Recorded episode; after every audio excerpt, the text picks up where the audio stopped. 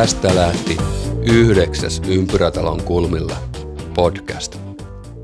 Kiitos sinulle kuulija, että olet siellä kuuntelemassa ja kiitoksia myös kaikille, kaikille, jotka on kuunnelleet tätä podcastia.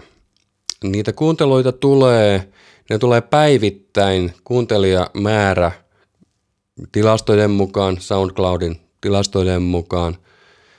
Se jakaantuu aika tasaisesti, ehkä siinä on ensimmäisenä päivänä tietty piikki, mutta sen jälkeen se lähtee, lähtee sillä tavalla, että muutamia tulee niille vanhoillekin podcasteille kuunteluita päivää kohden.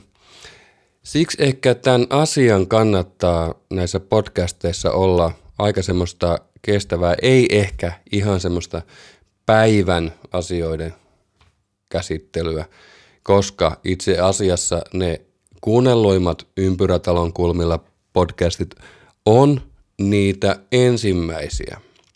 Kymmenen ohjetta latistusmankelille johtaa tällä hetkellä tilastoa. Ja sitten ne muut varhaisemmat on hyvin lähellä sitä. Koska ne on ollut jo siellä vuoden ja niitä on tullut melkeinpä päivittäin kuunteluita. Hei, mä olin tänään aamulla Oittaalla, Oittaan ulkoilukeskuksessa tuolla Pohjois-Espoossa. Mun oli tarkoitus mennä retkiluistelemaan. Siellä Puudominjärven jäällä on tämmöinen retkiluistelurata. Tänään se ei ollut tosi hyvässä kunnossa, eli en päässyt tänään luistelemaan, mutta Mikael Blum-niminen suuri ihminen ajaa, siis yksityinen ihminen ajaa sen reitin Puudominjärven ympäri minitraktorilla, retkiluistelijoita varten. Ihan tämmöinen hyvän tahdon ele, pieni palvelus, josta on niin kuin, siitä on todella ilo tosi monille. Kiitoksia siitä. Mä aina laitan sinne muutaman kolikon, siellä on keräyslipas, että tämmöistä toimintaa voi tukea. Ja samaa vähän mä ajattelin tässä podcastissa, että to, ehkä mä unelmoin, että tästä tulee jonkunlaista semmoista yleishyödyllistä toimintaa. Ehkä tästä on jotain iloa. Jotkut saa muillekin. Tämä on itsenäinen podcasti. Tässä ei ole mainostuloja ja sellaisena tämä pysyy. Tinkimätön itsenäinen linja. Nykyään on niin paljon semmoista minä ensin, minä ensin maailmaa, että jokainen voisi oikeastaan miettiä, että mikä on se mun juttu, jonka voi tehdä pienellä vaivalla, no pienellä tai pikkusen suuremmalla vaivalla, pienen palveluksen, josta olisi semmoista yleishyödyllistä iloa ja hyötyä kaikille.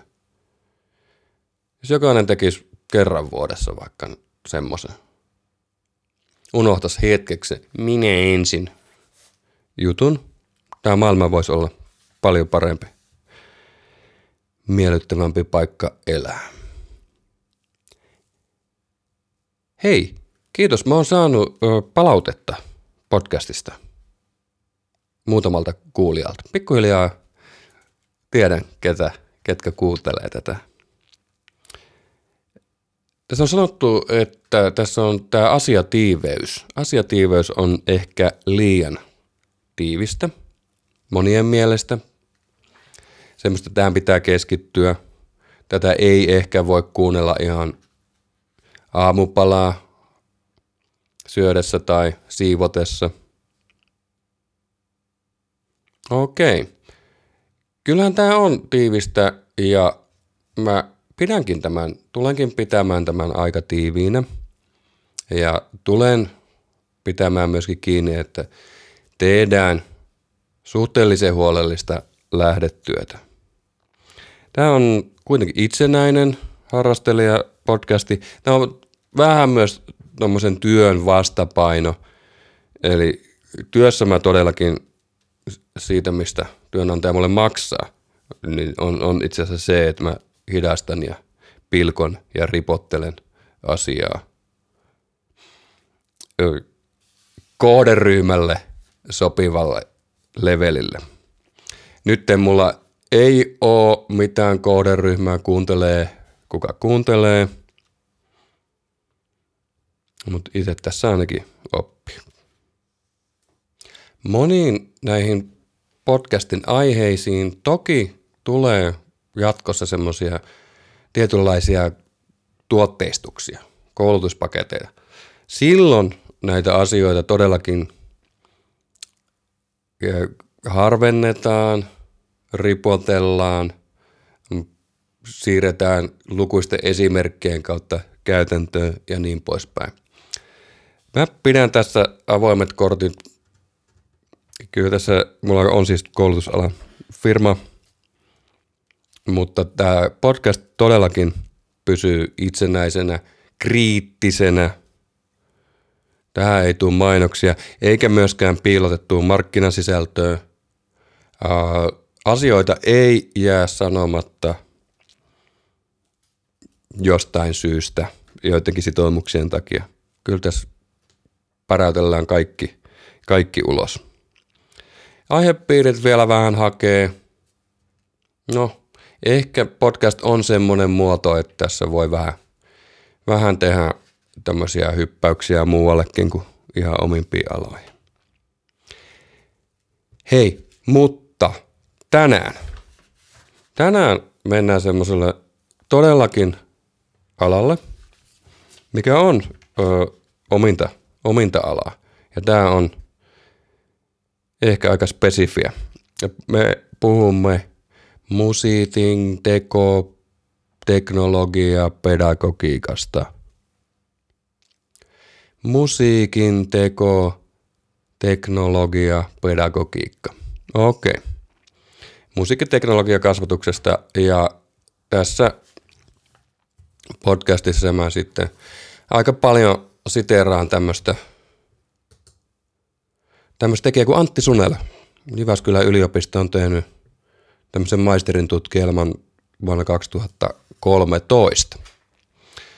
Tutkielma yläkouluoppilaiden musiikin teko-ohjelmien käyttötaustasta ja kokemuksista. Ja vähän nytten tässä selvitän myös sillä tavalla niitä asioita, miksi mä teen niin kuin mä teen. Hei, taito- ja taideaineet ovat tärkeitä piste. Nytten on semmoiset aikakaudet tuolla, tuolla menossa, että kovasti puhutaan asioista nimeltä luovuus, innovatiivisuus ja tämmöinen. Mutta samalla sitten ajetaan taito- ja taideaineita todella paljon ahtaamalle, vaikka tämmöisellä metatasolla on nimenomaan siellä luovat prosessit, tuotosten tekeminen, itsenäinen ajattelu. Luovuus, flow,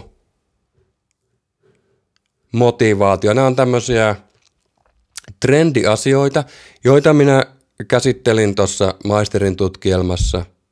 Ne pitää myöskin ymmärtää paljon syvemmin. Ei se luovuus ole pelkästään sitä, että miten luovasti manipuloidaan ihmisiä jollain luovalla markkinointimenetelmällä, vaan kaikkea, monia muitakin asioita. Mä oon kovasti puolustellut taito, taideaineita. Joo, siinäkin on moni sitten sanonut, että miksi sä ö, tavallaan meuhkaat näiden asioiden suhteen, koska musiikin tuntimäärä suureni. No nimenomaan siksi, että mä en ajattele pelkästään sitä minä ensin juttua, vaan asioita pitää ajatella vähän kokonaisen, kokonaisempina, isompina kokonaisuuksia, nähdä asiayhteyksiä – ja ajatella semmoista lopullista hyvää. Sellaista hyvää, mistä tulee iloa ja hyötyä, kehitystä ihan niin kuin koko, koko yhteisöön. Niin sehän on totta, että musiikin osuus lisääntyi, mutta kun se tehtiin käsitöiden kustannuksella. Ja siis se yleistrendi on muutenkin aika karmea.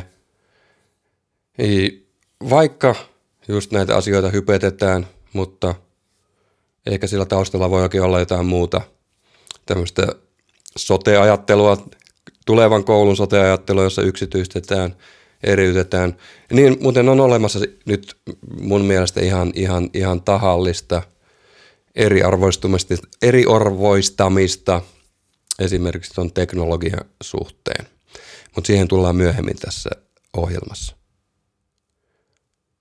Taito- ja taideaineet, luovat prosessit, siellä ne tulee. Ja niillä tämä maa pelastuu. Piste. Okei, nyt on 11 minuuttia jo kulunut. Ehkä olisi aika jo siirtyä siihen itse aiheeseen. Musiikin, musiikin teko, tämmöinen teknopedagogiikka, jota olen joskus maisterin tutkielmassa tutkinut. Ja nyt tämä jakantuu tämä loppuosa sillä tavalla, että ensiksi mä esittelen näitä tämmöistä teoreettista pohjaa. Siellä on hyvin paljon samoja asioita, joita mä oon jo aikaisemmissa podcasteissa käsitellyt. Ja sitten sen jälkeen tämmöistä mallia vähän siitä, että miten mä tämän asian teen. Ja tämä teoreettinen osa on semmoista, että sitä kannattaa kaikkien kuunnella ja sitten, sitten ehkä niin kuin nämä käytännön, käytännön sovellukset on sitten enemmän musiikinopettajien kamaa. Hei, jos niin ei riitä pelkästään se perusteeksi, että musiikin tekeminen on hauskaa, musiikki on loistavaa, vaan pitää perusteluita etsiä muualta, niin nyt niitä tulee. Se, se, niin, jo toikin on aika kummallinen juttu, että taide- ja taideaineita joudutaan tämmöisillä ulkoisilla arvoilla perustelemaan. Ne ei itsessään enää todellakaan riitä joillekin ihmisille. Mutta hei, puhutaan nyt niistä muista kuin ulkomusi- tai siis ulkomusiikillisista asioista. Miksi tämmöistä musiikkiteknologiaa kasvatusta, musiikin teko-ohjelmisto, pedagogiikkaa tarvitaan? Ensimmäinen juttu on se, että jatkossa yhä enemmän työskennellään siis työpaikoilla nyt tulee tämä, mä oon pikkusen kyllästynyt tähän näihin, miksi koulu ei valmenna työelämään, mutta antaa tulla nyt, antaa tulla nyt. Eli, eli öö, mun systeemissä ainakin nämä harjoitukset, kappaleet tehdään pienissä työryhmissä, se toimitaan kahden viiva kolme hengen työryhmissä, joka on aika optimaalinen juttu. Ja sitten tuossa mun tutkimuksessa myöskin koettiin se 2-3 hengen ryhmä kaikkein parhaaksi niin kuin tekijöiden taholta. Eli ensimmäinen asia on pienissä työryhmissä toimiminen. Toinen asia, eli teknologian omaksuminen. Sitä tulee jatkuvasti eteen – Aina tulee jotain uusia. Ja siis vanhatkin että saattaa mennä käsittämättömäksi. Ohjelmistoala on muuten, se on uusi rakennusteollisuus. Siellä on hirveän paljon, ja miten mä sanoisin, tämmöistä vailinaista ja aika paljon tämmöistä vailinaista materiaalia myöskin menee läpi. Okei, toinen oli siis tämä tämmöinen musiikintekopedagogiikka – johon on teknologia liitettynä. Se antaa valmiuksia tämmöisen tulevan uuden teknologian omaksumiseen. Ja kolmantena tämä luovuus. Maaginen sana luovuus, josta on jo muutama tunti jo juteltu. Sitten tämä musiikin teko, pedagogiikka, johon teknologia on yhdistetty – niin se mahdollistaa hyvin erilaisia työskentelytapoja. Keksiminen, yksi keksiminen, mm, omien tuotosten luominen, se oli kakkonen, omien tulosten luominen ja aktiivisena ryhmän jäsenenä toimiminen. Kolme, aktiivinen ryhmän jäsenenä toimiminen. Nämä on tarkalleen semmoisia hypetettyjä juttuja, mutta näitähän on jo käsitelty 90-luvulla, 1990-luvulla. Tämä ei ole niin semmoisten mediamanipulaattoreiden, jotka ehkä nytten kritiikettömästi pääsee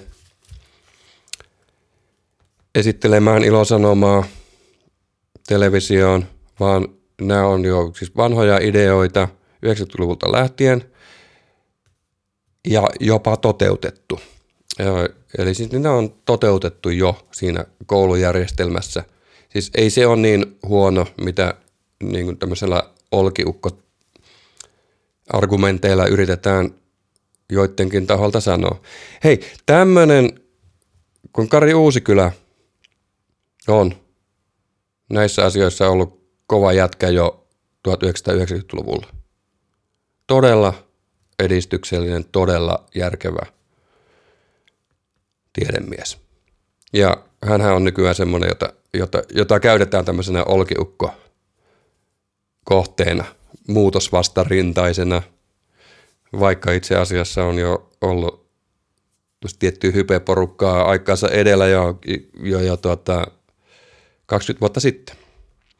Ja sitten sen jälkeenkin on tullut. Ja aika paljon silloin, kun puhutaan oppimisasioista semmoisella vähän liian pinnallisella, vähän liian semmoisella hypetasolla, niin vedotaan tuommoisiin 80-90-luvun juttuihin. Siellä on kovia juttuja, siellä on sisenmihaita, josta mä puhun kohta, siellä on Gardneria, mutta ne on jo vaikuttanut esimerkiksi koulujärjestelmään jo silloin aikana, ennen vuosituhannen vaihdetta, ja toisaalta niiden jälkeen on tullut paljon uutta materiaalia.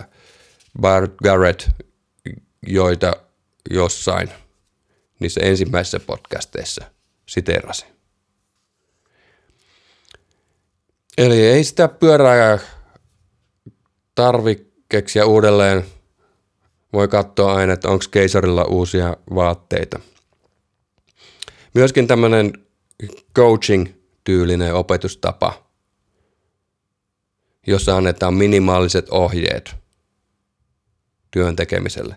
Tämmöinen ruotsalainen Göran Folkestad on, on tästä nimenomaan musanteko, musanteko teknologiapedagogiikasta väitellyt joskus 80-luvulla, niin hän ohjeisti vain 10 minuuttia jokaista harjoitusta, eli ihan minimillä mentää. Mä en uskalla niin, niin vähän sen, en mä ihan siellä he, mutta ei mitään kuitenkaan ääriyksityiskohtaistakaan. Luovaan toimintaan perustuva ajattelutapa. Se on mulla pohjan. Luovaan toimintaan perustuva ajattelutapa. Öö, Tämmöinen pedagogi kuin Scott Watson. Scott Watson, joka on kirjoittanut tämmöisen kirjan kuin Using Technology to Unlock Musical Creativity. Mä laittelen taas linkkejä. En tiedä ihan löytyykö näitä välttämättä ihan helmetistä, mutta varmaan yliopistosta löytyy. Watson on kehitellyt tosiaan Creativity-Based Approach. Tämmöiset periaatteet, joilla vapautetaan oppilaiden luovuutta. Ja näitähän on kahdeksan kappaletta. Ja nämä on semmoisia, joita voi sitten soveltaa ihan siinä käytännön työssä. Ykkönen. Anna oppilaalle mahdollisuus esittää tuotoksia. Eli mahdollisuus esittää tuotoksiaan. Ei mitään semmoista vaikenemisen muuria sitä kohtaa, että joku tekee jotain asiaa. Kaksi. Tarjoaa tämmöisiä pakottavia esimerkkejä inspiraatioksi ja ö, jäljiteltäväksi. mä oon itse asiassa soveltanut, itse sovellan esimerkiksi sillä tavalla, että jossain vaiheessa tehdään tämmöisiä neljäsoinnusyklejä, eli siis poppiisi. Nykyään on ehkä vähän liikaakin semmoisia 6, 4, 1, 5 ja vastaavia, eli kehitetään neljän soinnon neljän tai luuppi. Ensiksi tietysti kuunnellaan esimerkkejä, esimerkkejä inspiraatioksi. Siinä on yksi esimerkki tämmöistä vähän, sanotaan pakottava, ei, ei sillä tavalla väkisin pakottava, vaan sopivasti, sopivasti ohjaava tapa. Kolmantena Watsonin periaatteita on parametrien ja rajoitusten hyödyntäminen. Parametrien ja rajoitusten hyödyntäminen nimenomaan siksi, että siinä se oppilaan fokus, fokus paranee. Minkälaisia esimerkkejä tästä on? Esimerkiksi kun tehdään karasbändillä luuppiharjoituksia, eli silmukkaharjoituksia, mm, siellä voidaan rajata, rajata esimerkiksi sen tunnelman mukaan, ö, soitinten mukaan, hakusanan mukaan. Voidaan vaikka yrittää tehdä silmukkaharjoitusta pelkästään tämmöistä luupeista silmukoista, joissa on käytetty sanaa funky, funky. Vintage tai vintage funk, vintage. Vintage, funk kit on se, mikä on Rihannan kappaleessa. Okei, okei. Ja neljänteen asian toisaalta näitä pitää poistaa, eli neljäs. Toisaalta poista luovuutta ja ilmaisua rajoittavia asioita. Se, mitä tämä mulla käytännössä tarkoittaa, on se, että kun semmoinen tietty minimi siitä semmoista teknisestä, teknismusikaallisesta asiasta on tehty, sen jälkeen voi kyllä etsiä ihan mitä vaan. Ja, niin nämä ei ole pelkästään niin teknisiä harjoituksia, vaan aina teetetään musiikillisia harjoituksia. Barbara Friedman. Barbara Friedman, yksi myös näitä amerikkalaisia pedagogeita, jotka on kehittänyt tätä asiaa, sanoi, että teach music, the technology will follow. Eli aina mennään musa edellä. Ja sitten viides, helpota improvisaatiota. Joo, miten sitä helpotetaan? siihen tullaan nyt jälleen tähän 2-3 hengen ryhmään, joissa ihan luonnollisesti jo ihmiset on vapautuneempia. Ne on huomattavasti vapautuneempia kuin jossain 20, 20 hengen ryhmässä. Silloin oppilaat voi laittaa esimerkiksi siellä sen syklin, vaikka tämmöisen 4 tai 8 tai 16 syklin pyörimään – ja, ja se kynnys esimerkiksi sommitella laulumelodiaa, sommitella räppejä, se laskee ihan merkittävästi. Etenkin kun tämä, niin tämä työskentelytila on, on ihan omassa rauhassaan. Eli esimerkiksi fyysinen ympäristö, ää, ryhmän pienentäminen, tilapäinen pienentäminen, kyse ja sitten tietysti oikeiden työntapojen opettaminen, se, se helpottaa sitä improvisaatiota, joka voi olla niin kuin ideoita, ideoiden jammailua ja kokeilua. Sitten kuudes, kuudes periaate uh, Watsonin Creativity-Based Approachissa luovaan toimintaan perustuvassa pedagogisessa ajattelutavassa on tämmöinen tämä vuorovaikutus – vuorovaikutuksesta muuten, hashtag muuten tulee ihan, ihan oma podcastinsa ja tulee aika pian, kunhan vaan tästä ehtii las, ää, lähteiden kimppuun. Joo, eli kuudes, harrasta valmentavaa vuorovaikutusta. Valmentava tarkoittaa nyt sitä, että todellakin kunnioitetaan sitä oppilaan omia omaa omia näkemyksiä.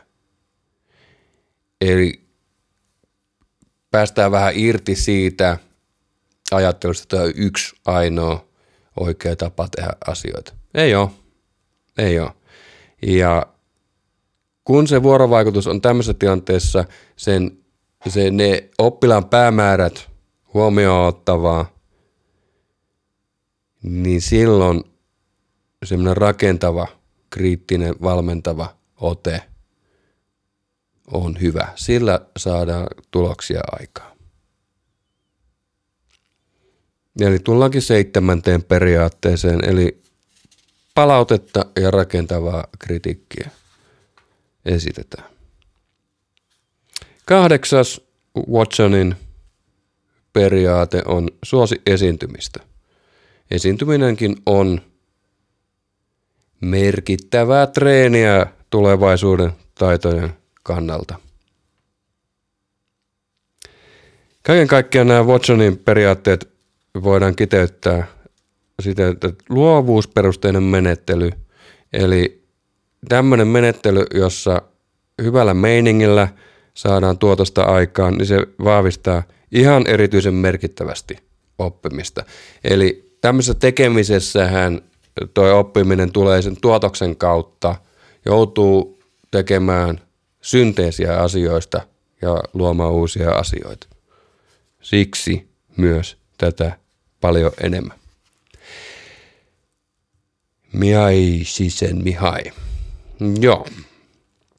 Ehkä eniten siterattu, ehkä myös eniten väärinkäytetty ajattelija. Mihai, Sisen Mihai, kirjoittanut siis tämän, muun muassa tämän Flow-jutun, ja tätä gradu vartenhan mä luin, luin ver, melkein, melkeinpä koko tuotannon. Aika paljon, ainakin kaikki tämmöiset teokset ja artikkelit, jotka sivus tätä pedagogista ja koulumaailmaa. Siis, siis Mihai oli, on tosi tämmöinen koulukriittinen ajattelija 80-90-luvulla. Ja, ja niitä ajatuksia on myöskin sitten otettu huomioon, etenkin täällä Suomessa. Sisen Mihai sanoo, että luovuus edellyttää luovuudesta maksettua hintaa.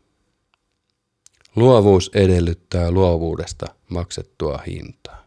Tähän kiteytyy aika paljon. Tähän sisämihan varjolla on monikin hakannut ties minkälaista olkiukkoa. Mutta suosittelee, että siihen ajatteluun kannattaa ihan, ainakin se flow kannattaa jokaisen länsimaisen ihmisen lukea. Kyse todellinen luovuus vaatii, vaatii vaivaa. Öö, ehkä jo, jollain tämmöisellä pelillistämisellä pädin, tai tullaan myös kohta siihen pädin käytöllä säkkituolilla nojamisessa, sillä saadaan tämmöinen entry level, matala kynnys ylitettyä, muun muassa musiikin tekemiseen. Mutta semmoiseen pidempään, pidempiaikaiseen kehittymiseen, suuremman tämmöisen kumulatiivisemman luovuuden lisäämiseen, siihen ei riitä. Siihen ei riitä, että maataan säkkituolissa ja räplätään pädillä. Siinä on, on tuommoisessa asiassa toki paljon hyviä puolia nimenomaan siellä matalan kynnyksen osalla, mutta pikkusen aloitetaan eteenpäin, niin sit pitää ruveta näkemään vaivaa. Okei, mutta hei, tämä Mihai Sixent Mihai on määritellyt yhdeksän kohtaa. Yhdeksän kohtaa, jotka tekee toiminnasta optimaalista ja nautittavaa. Ehkä vievät jopa semmoiseen flow-kokemukseen, joka on se muodikas termi ollut jo tässä parikymmentä vuotta. Okei, hei, käydään nämä läpi, koska nämä on, on mulle tähän omaan työhöni ollut erittäin merkittäviä ja itse asiassa näitä työn eri asioita voidaan perustella näillä. Okei, ensimmäinen sisäänmihain periaate on työn jokaiselle vaiheelle on oltava selkeät päämäärät. Okei. Okay.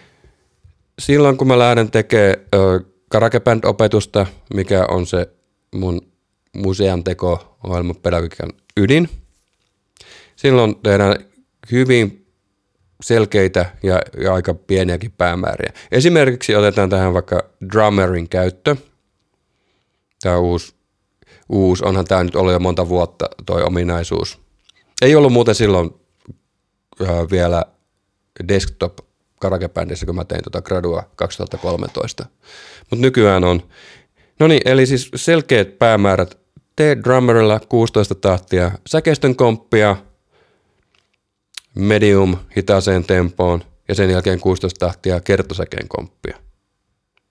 Siinä on monelle tekemistä kolmeksi vartiksi.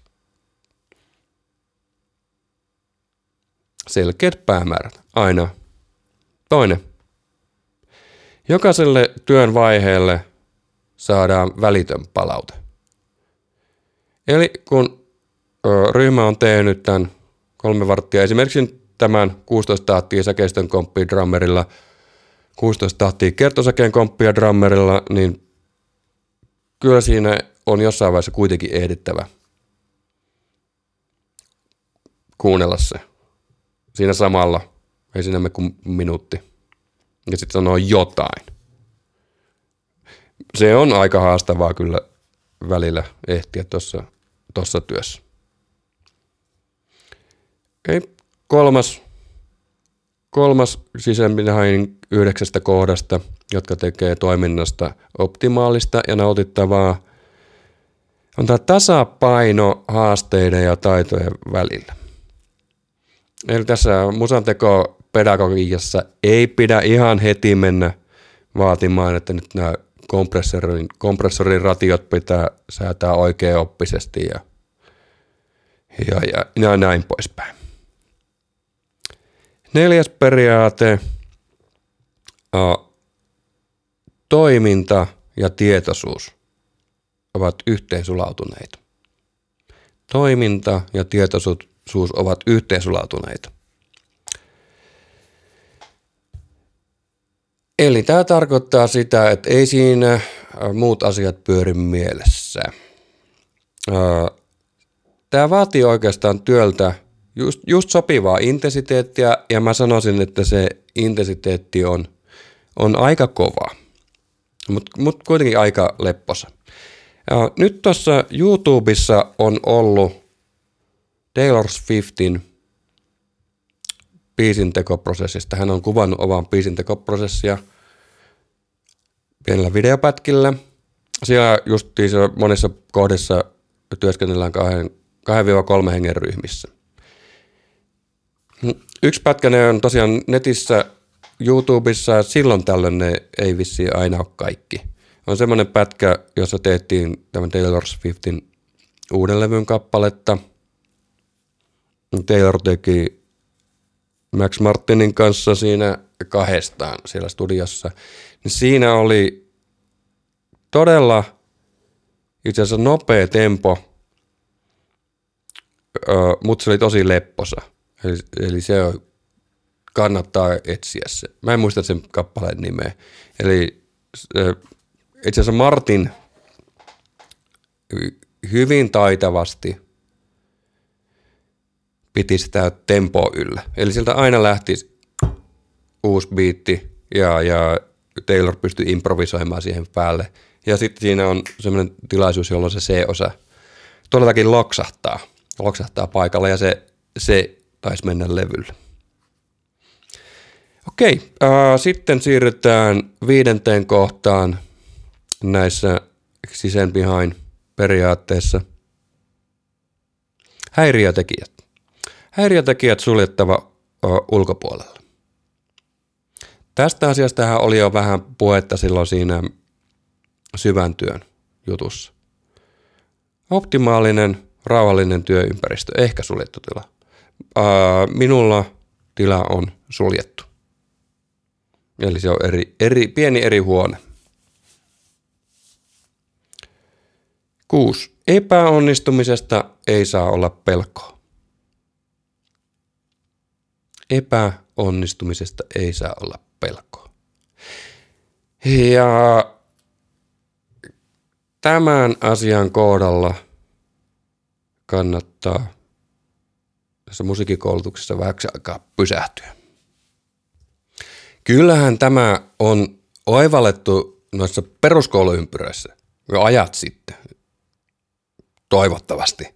Ei siellä epäonnistumista kannata pelätä, mutta niin täällä ylemmillä asteilla, esimerkiksi jatsin koulutus on ihan pelkokeskeistä. Okei. Okay. Tästä tulee podcast muuten myöhemmin. Äh, mutta siirrytään seiskakohtaan. Seiskakohta on sisempihainen yhdeksästä kohdasta, jotka tekevät toiminnasta optimaalista nautittavaa. Ja seiska on itsetietoisuuden katoaminen. Okei, mitä tämä tarkoittaa? Tämä tarkoittaa sitä, että ihminen, joka keskittyy tekemään kappaletta, keskittyy tekemään podcastia, videoedittiä, yleensä tämmöisiä asioita, missä luodaan, missä tehdään tuotos. Parhaimmillaan se uppoutuu siihen tekemiseen, eikä pätkääkään mieti sitä, että mikähän, mikähän nuo muut tästä ajattelee. Miksihän mä sanoisin näin? Eli asia, työ, tuotos on keskiössä ja se, mitä muut ajattelee, sitä ei ajatella. Sitä tarkoittaa tämä sisämihain versio tästä itsetietoisuuden katoamisesta. Kahdeksas periaate, kahdeksas yhdeksät, yhdeksästä on tämä ajantajun vääristyminen. Ja silloin kun työ sujuu, rullaa, niin silloin se menee myös aika nopeasti. Aika nopeasti tässä ollaan jo kohta 40 minuuttia puhuttu. Tämä muuten ei ole nyt yhtä ottoa. Tässä on vähän joutunut vettä juomaan välillä. Yhdeksäs. Yhdeksäs periaate on, tai kohta, yhdeksäs kohta tästä naudittavasta ja optimaalisesta toiminnasta on toiminnasta tulee autotelista. Autotelinen toiminta. Tämä tarkoittaa sitä, että asian tekeminen, asian tekeminen itsessään on arvokasta ja riittävää. Tekijä on työnsä kanssa yhtä. Treeni, työ, sinänsä on palkitsevaa. Ei lopputulos, ei vastaanotto, vaan se prosessi. Tämä vielä vaatii välillä vähän semmoista tottumusta, säännöllisyyttä, tavanmukaista treeniä.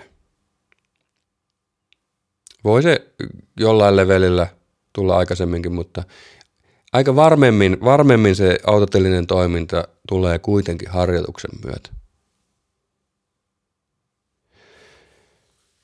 Nämä oli siis ne sisäänmihainen yhdeksän kohtaa.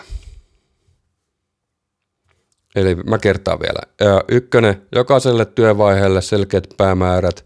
Kakkonen, jokaiselle työn vaiheelle saadaan välitön palaute.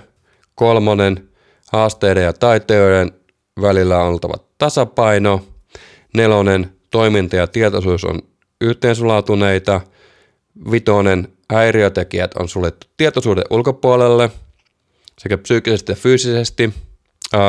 Kutonen, epäonnistumisesta ei ole pelkoa. Seiska, itsetietoisuus katoaa. Kahdeksan, ajantaju vääristyy. Yhdeksän, toiminnasta tulee autotelistä.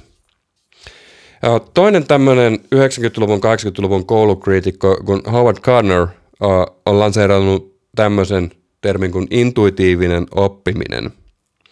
Eli jokaisella opiskelijalla on tarve tämmöiseen itseilmaisuun. Ja nimenomaan tämä Karake Band on käyttöliittymältä hyvin intuitiivinen, hyvin intuitiiviseen oppimiseen kannustava.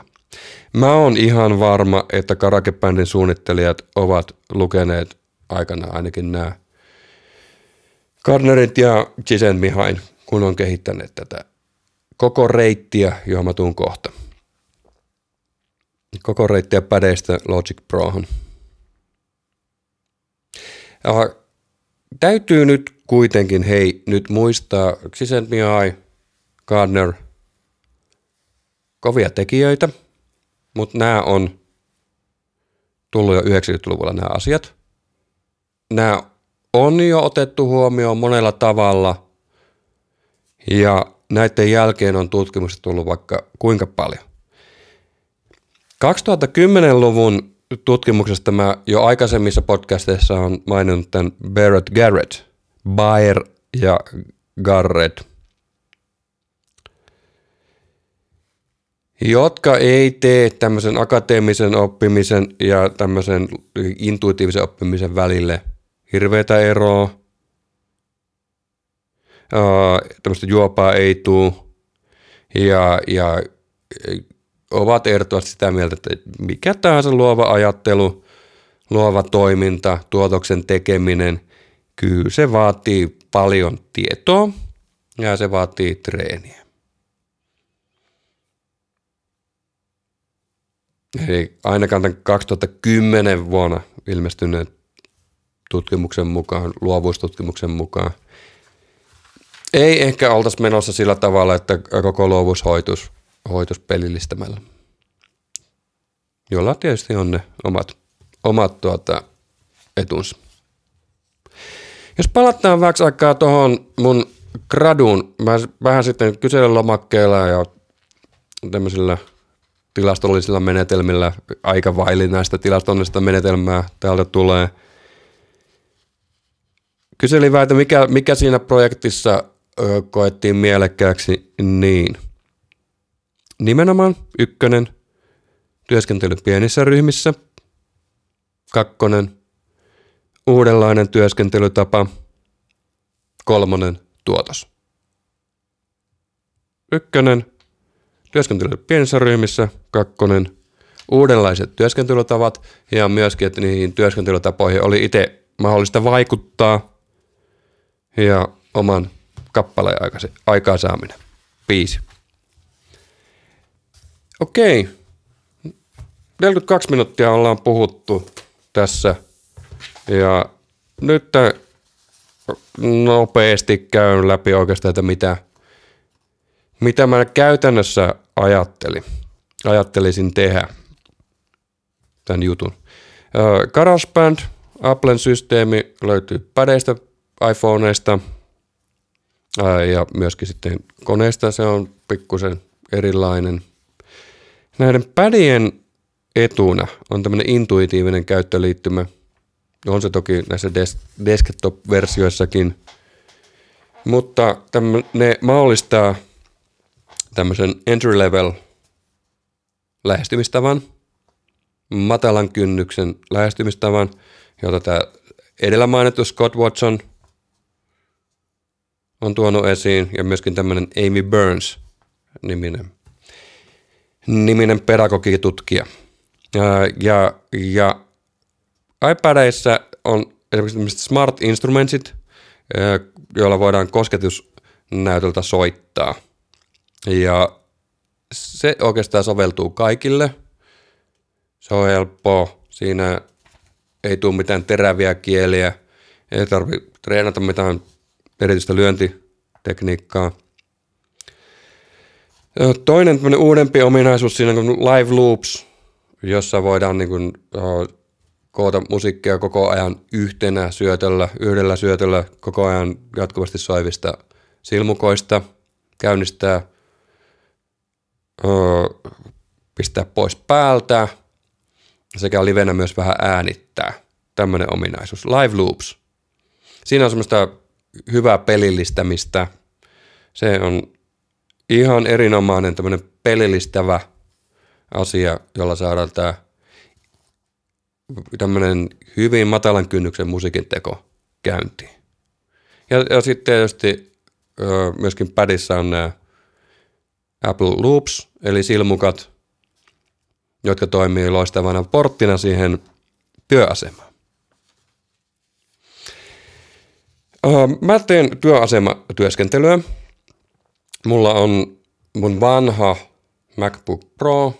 mun työpaikalla. Mä puhun kohta vähän, että mikä on tämä laitetilanne Suomessa. Se on hyvin vaihteleva. Okei. Okay.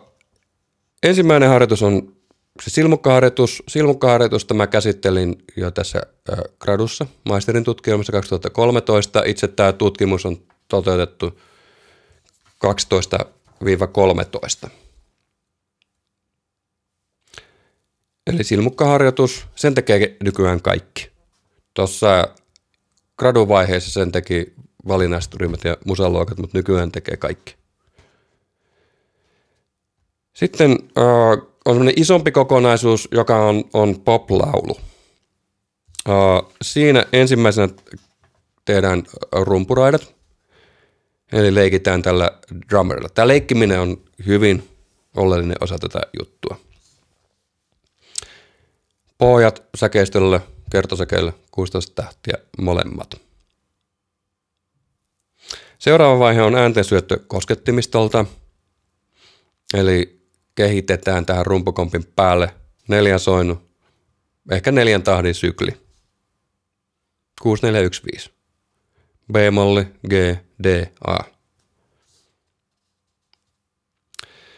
Ja sitten tehdään tähän päälle, joo, siis aina syötetään tämä neljäsoinnon sykli jollain koskettisoittimella, sitten kehitetään siihen bassolinja. Sen jälkeen aletaan muokkaa tai keksiä sitä laulumelodiaa. Ja tässä mä tulen hyödyntämään, en ole vielä itse asiassa testannut tätä, miten tämä toimii. Mulla on tämmöinen tämmöinen paketti kuin Maximize Your Melody, jossa käytetään motiivitekniikkaa. Motiivitekniikkaa. Maximize, Max erottuu sieltä. Sillä viitataan eräseen ruotsalaiseen lauluntekijään – Max Martiniin ja muihin Sheiron kirjoittajiin, jotka teki melodioita ihan, ihan niin kuin todella pienistä ideoista ja valtavia hittejä ihan yhdestä, yhdestä ideasta. Mutta tämä on ihan oman podcastinsa aihe. Mulla on siis YouTube-kanavalla on vähän tämmöisiä analyysejä, jossa mä soitan – soitan ja omalla äänellä nyt laulan näitä Max Martinin työryhmän tekemiä biisejä, mikä työryhmä kulloinkin on ollut ja vähän, vähän niin kuin ääneen ajattelee sitä, että miten ne melodiat on tehty. YouTube. Antti Sunel, käykää katsoa videoita. Yes. Sitten on se äänittämisen tekninen osuus. Äänittäminen, kitarat ja laulut. Siinä tulee sellaisia asioita kuin äänitystaso, ää, pitää olla oikeat asetukset koneella. Mä en ehkä ihan usko, että tietyt pakolliset seiskat tähän etenee. Pakolliset seiskat tekee sit, ää, soittaa äänen. Sitten ihan lopuksi tuota, edistyneitä ominaisuuksia. Siis aina, aina tässä pitää olla mukana musiikin tekemiseen liittyvä idea –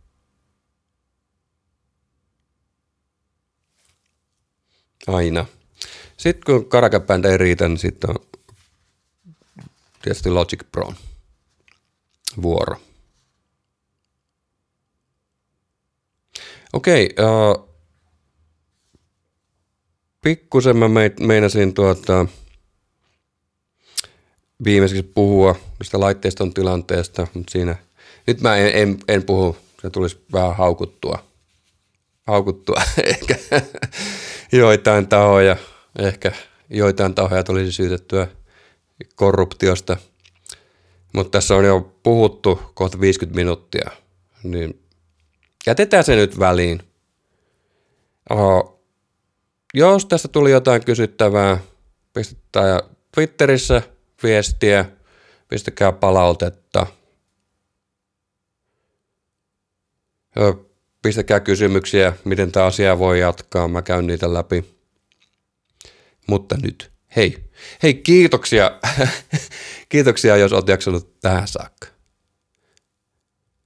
Me varmaan palataan viikon päästä asiaan vuorovaikutusjutuilla. Mutta siihen nähden siihen mennessä morjens.